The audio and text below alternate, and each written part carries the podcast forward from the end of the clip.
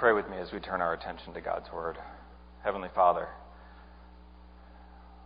we again thank you for the great privilege of being able to come before you and worshiping you. We pray now that your Holy Spirit would indwell this place, that you would bring to life your holy scriptures and apply them to our hearts, and that all of this would bring glory to you. In Jesus' name, amen. Why? Why am I here? Why is this happening? Why won't this end? Why is it always so hard? And why don't you understand? Why? It's a question we ask a lot, isn't it?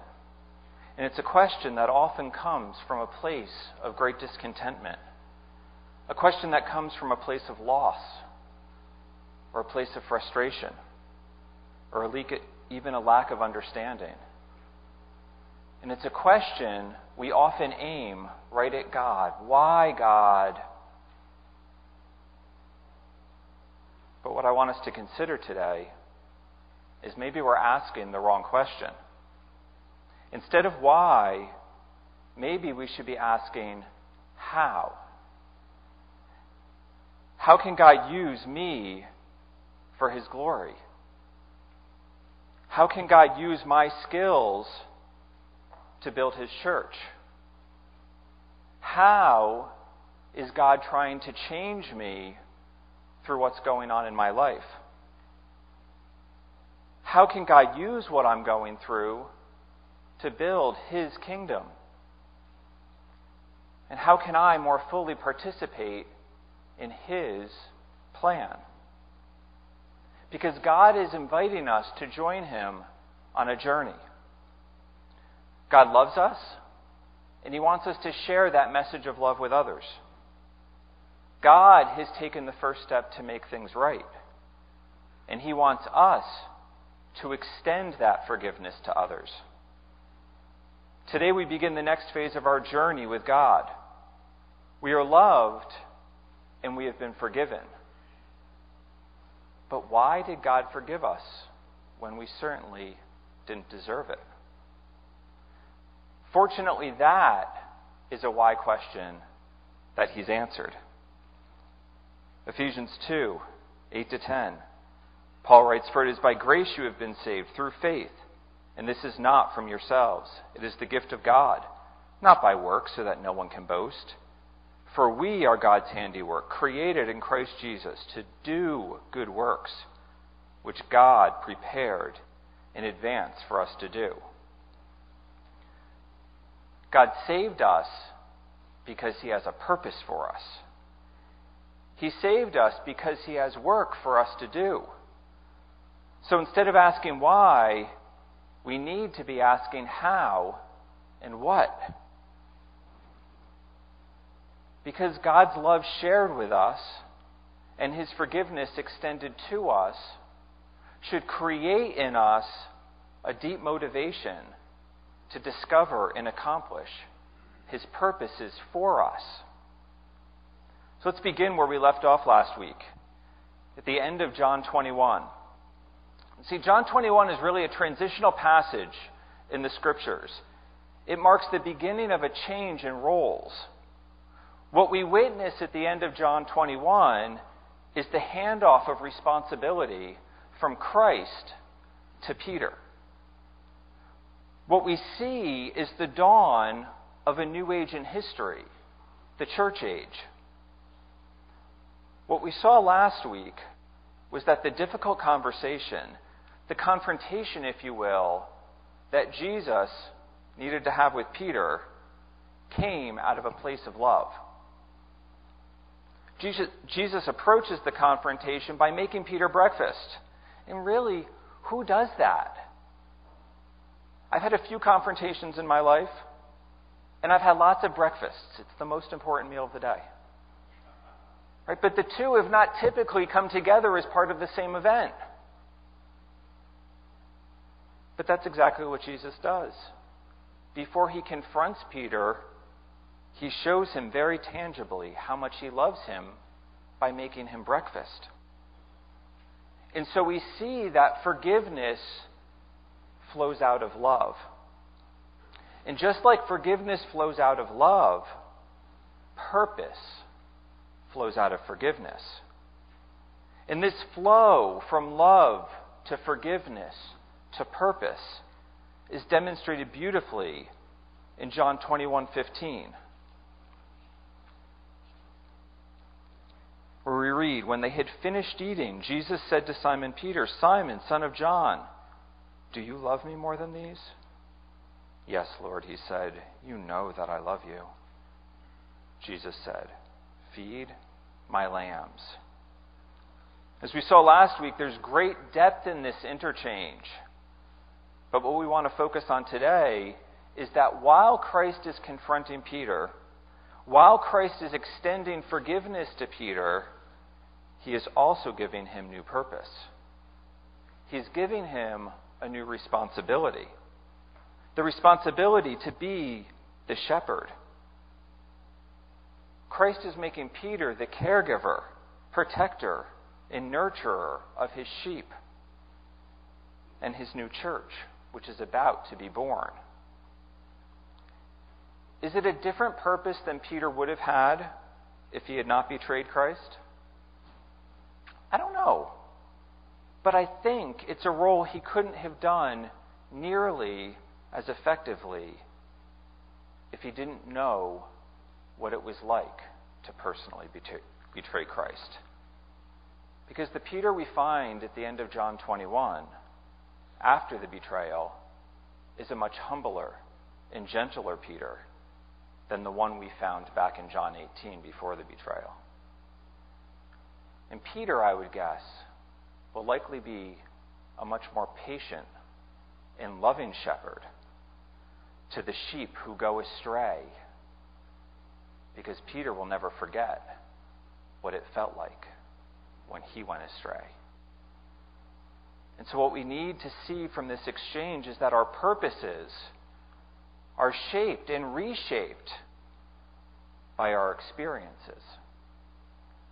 No longer is Peter just going to be the fisher of men. That was his original purpose that Christ had given him. A purpose that he will still fulfill, but now there is more. Now Peter is also being called to care for the flock. See, the fisherman is done once the catch is made. But the shepherd has a lifelong commitment and involvement with the sheep. And so we see that our purpose flows out of not just our design and skills or our passions and our giftings, but our purpose also is shaped by our experiences and our choices. God will use all of these things for His purposes if we will allow Him to.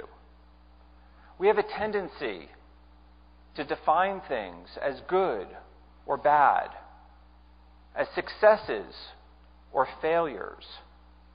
We usually try and hide the bad and minimize the failures. But we see that God views it all as useful for His purposes if we will allow it. And like Peter, our purposes may get redefined over time. They may get redefined by our experiences, good and bad,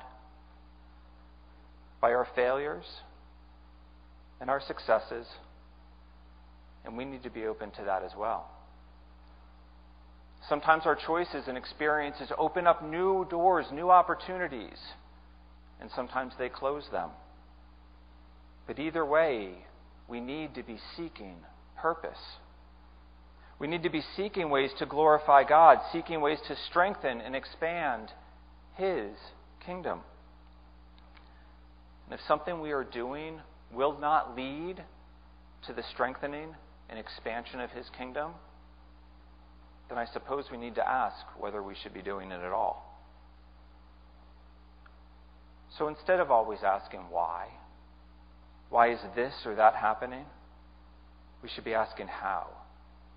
How does God want to use who I am, who He has designed me to be, and what I have been through for His glory. And will I let Him do that? As we come to the end of John 21, we see there's one more bit of correction that Peter and the other disciples need before they can take on their new roles. We pick up in John 21:19. Then Jesus said to Peter, "Follow me." Peter turned and saw that the disciple whom Jesus loved was following them. And he said, "Lord, when Peter saw him, he asked, Lord, what about him? And Jesus answered, If I want him to remain alive until I return, what is that to you? You must follow me. What we see is Jesus is telling them, You guys have got to stop the comparison game between each other because you're both unique. We are unique. No two of us are created the same. Not even identical t- twins born with the same DNA are the same.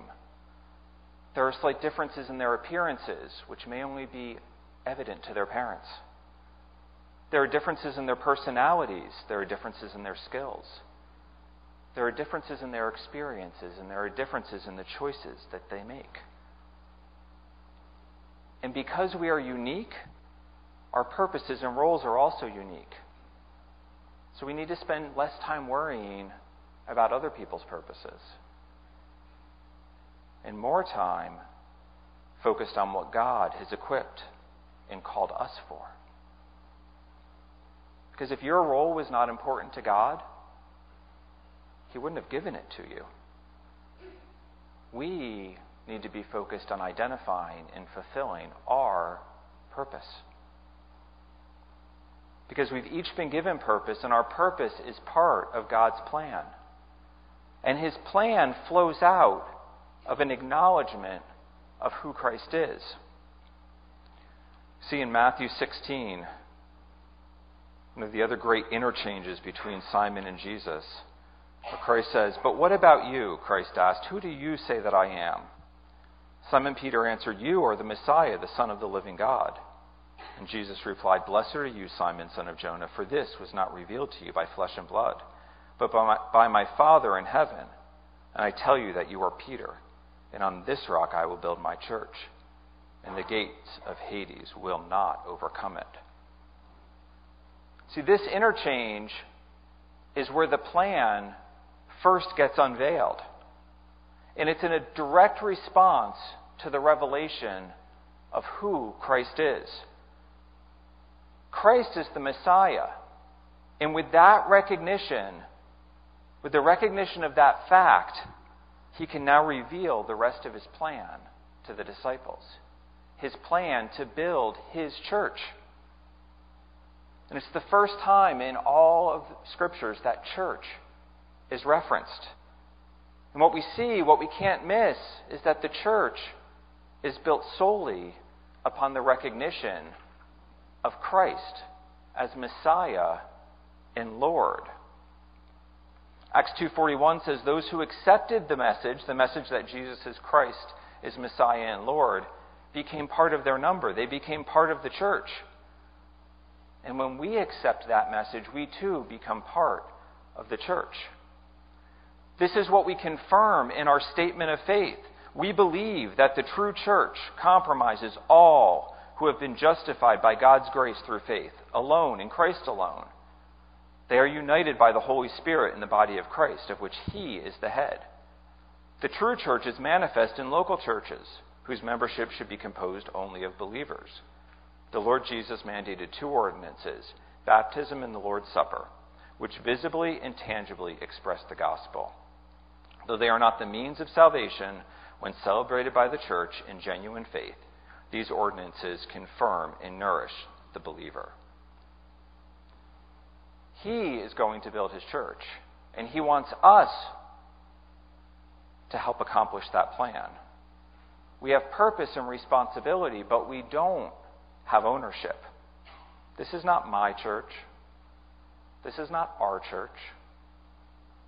This is Christ's church. And a little spoiler alert the plan will be successful. The church will win. The passage says the gates of Hades will not prevail against it. We fret over the decline of our Christian nation. And we should be greatly concerned about our country. But building America was never Christ's plan. Building his church is his plan. And we know the outcome.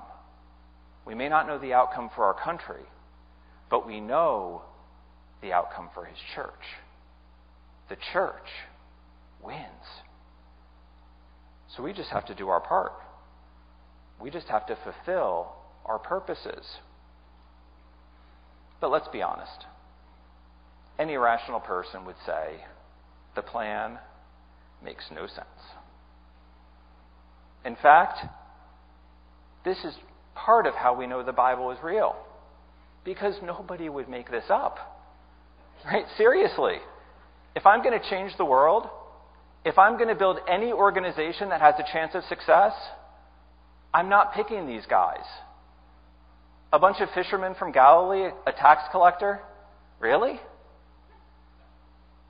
In fact, if I'm going to change the world, I'm not picking me. And really, I love you guys. But without God, we're a pretty ragtag bunch. Right? But there are the key words without God.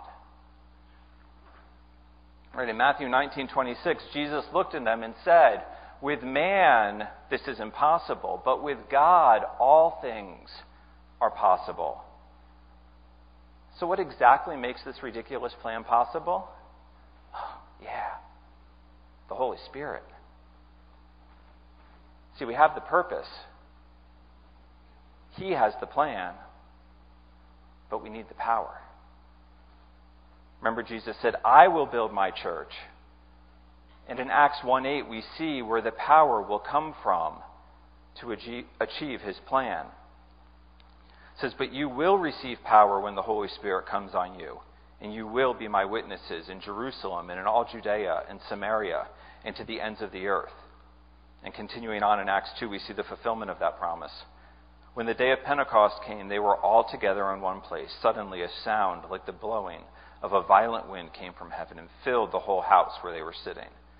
They saw what seemed to be tongues of fire that separated and came to rest on each of them. All of them were filled with the Holy Spirit and began to speak in other tongues as the Spirit enabled them. Now there were staying in Jerusalem God fearing Jews from every nation under heaven. When they heard this sound, a crowd came together in bewilderment because each one heard their own language being spoken. They received the power and were given gifts. Power and gifts appropriate for their purpose and roles. And we as evangelicals get freaky about this tongue thing sometimes. Right? I don't have that gift. I can tell you that because it took me three tries to pass Spanish 1. But I'll bet you Bruce and Lori know a lot of people in Papua New Guinea who have the gift of communicating in tongues. And they are translating the Word of God and expanding His kingdom through that gift. In Acts 2:38 we see that if we are part of his church, if we have accepted Christ as our Messiah and Lord, then we are part of his plan and we too have received power and gifts appropriate for our purposes and roles. In 1 Corinthians 12, Paul gives us a much more detailed explanation on the gifts and how Christ intends the church to function interdependently to accomplish his plan. I encourage you to spend time meditating on that passage. But I just want to briefly summarize it for us because there are some very important things in there we need to recognize. There are different gifts, but they come from the same Spirit. The gifts are given for the common good. The gifts should bring unity, not division within the church. The gifts are distributed to each one just as the Spirit intends. And it takes all of the gifts for the body to be complete. It takes all of the gifts working together for the body to be effective and efficient. And God has placed all the parts in the body just the way He wanted them to be. All the gifts are honorable, all the gifts are indispensable. Some gifts are behind the scenes gifts, others are very public. So, if that is how it's supposed to work, there are some questions we need to consider. First, are we fully participating? Are we utilizing our gifts within the church? If not, then we may be preventing the church from being as effective and as efficient as it should be. Do we value the uniqueness of others in the roles that they play as part of the church? And are we content with our purpose and gifts? See, if we're not content, what we're really sort of saying is, you know, God, I don't like how you made me. God, I don't like the purpose that you gave me. And that's real. Those are real feelings. And if that's where you find yourself today, I suggest Psalm 139 for your afternoon reading pleasure. It will do your soul a lot of good. So we have purpose. We understand the plan. We've been given the power. But how is this whole church thing supposed to work? Acts 2, the end of Acts chapter 2, gives us the model that has been laid out for the church. See, those who accepted his message were baptized, and about 3,000 were added to their number that day. They devoted themselves to the apostles' teaching and to fellowship, to the breaking of bread and to prayer. Everyone was filled with awe at the many wonders and signs performed by the apostles. All the believers were together and had everything in common. They sold property and possessions to give to anyone who had need. Every day they continued to meet together in the temple courts. They broke bread in their homes and ate together with glad and sincere hearts, praising God and enjoying the favor of all the people. And the Lord added to their number daily those who were being saved. Once they accepted the message, and if we have accepted the message, we are now part of God's family. We are now part of His called out ones, His assembly, His church. And just like being part of our natural families, just like being part of any workplace comes with expectations, being part of His church comes with responsibilities and expectations as well. See, there is no model in Scripture for an independent Christian life. There's no model for a Christian life that is not completely integrated into the life of his church. The text says they devoted themselves to six things the apostles' teaching, because we need to be learning, we need to be nourished spiritually, we need to grow in our knowledge of God. Fellowship, we need to be part of intimate, interdependent communities. Eating together, because we need to be nourished physically and relationally. Prayer, because we need to maintain our relationship and communication with the Godhead. Sharing of possessions, because we need to provide for the work of the church and the care of our community. And praise, because in everything we must give praise and glory to God. And the text says that their participation in these practices resulted in harmony, glad and sincere hearts among the believers. And their participation in these practices resulted in the growth of the church. So the participation in the practices results in growth growth of the individuals and growth in the number of individuals. Is our participation in the practices resulting in growth? If there is not growth, then we have to consider are we participating fully and appropriately in all of the practices? Are we participating appropriately? Do we participate with glad and sincere hearts? Or are we critical and dismissive? Are we participating fully? Are all of these practices as integral to our lives as they were to the lives of the early church? Or do we perhaps pick and choose the ones that are comfortable and fit best into our schedules? Let's be honest. The model, these practices, do not fit well within our American ideals of individualism and materialism. But we're not called to be Americans. As Hebrews says, we live here, but we are called to be citizens of another country, citizens of another kingdom, a kingdom where Christ is both Messiah and Lord.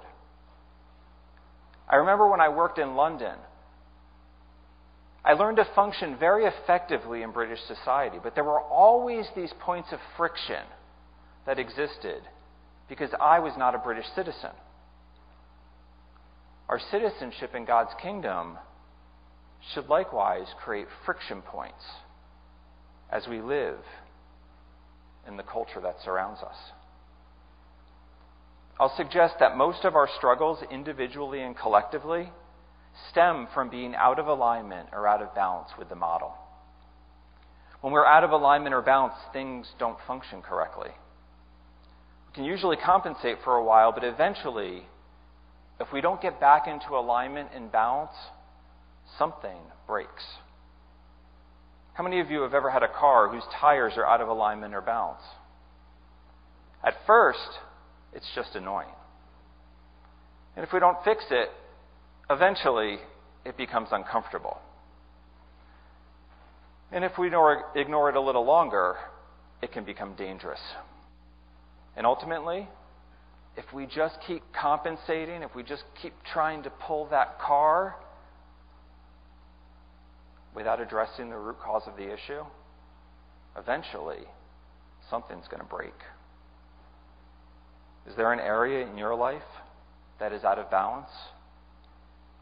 Maybe it's time for an alignment check. Have we accepted Christ's forgiveness? Do we understand our purpose? Are we part of the plan? Are we utilizing the power? And are we participating in the practices? As the worship team comes and we prepare to gather together around the Lord's table, take some time to contemplate where you may be out of alignment or out of balance.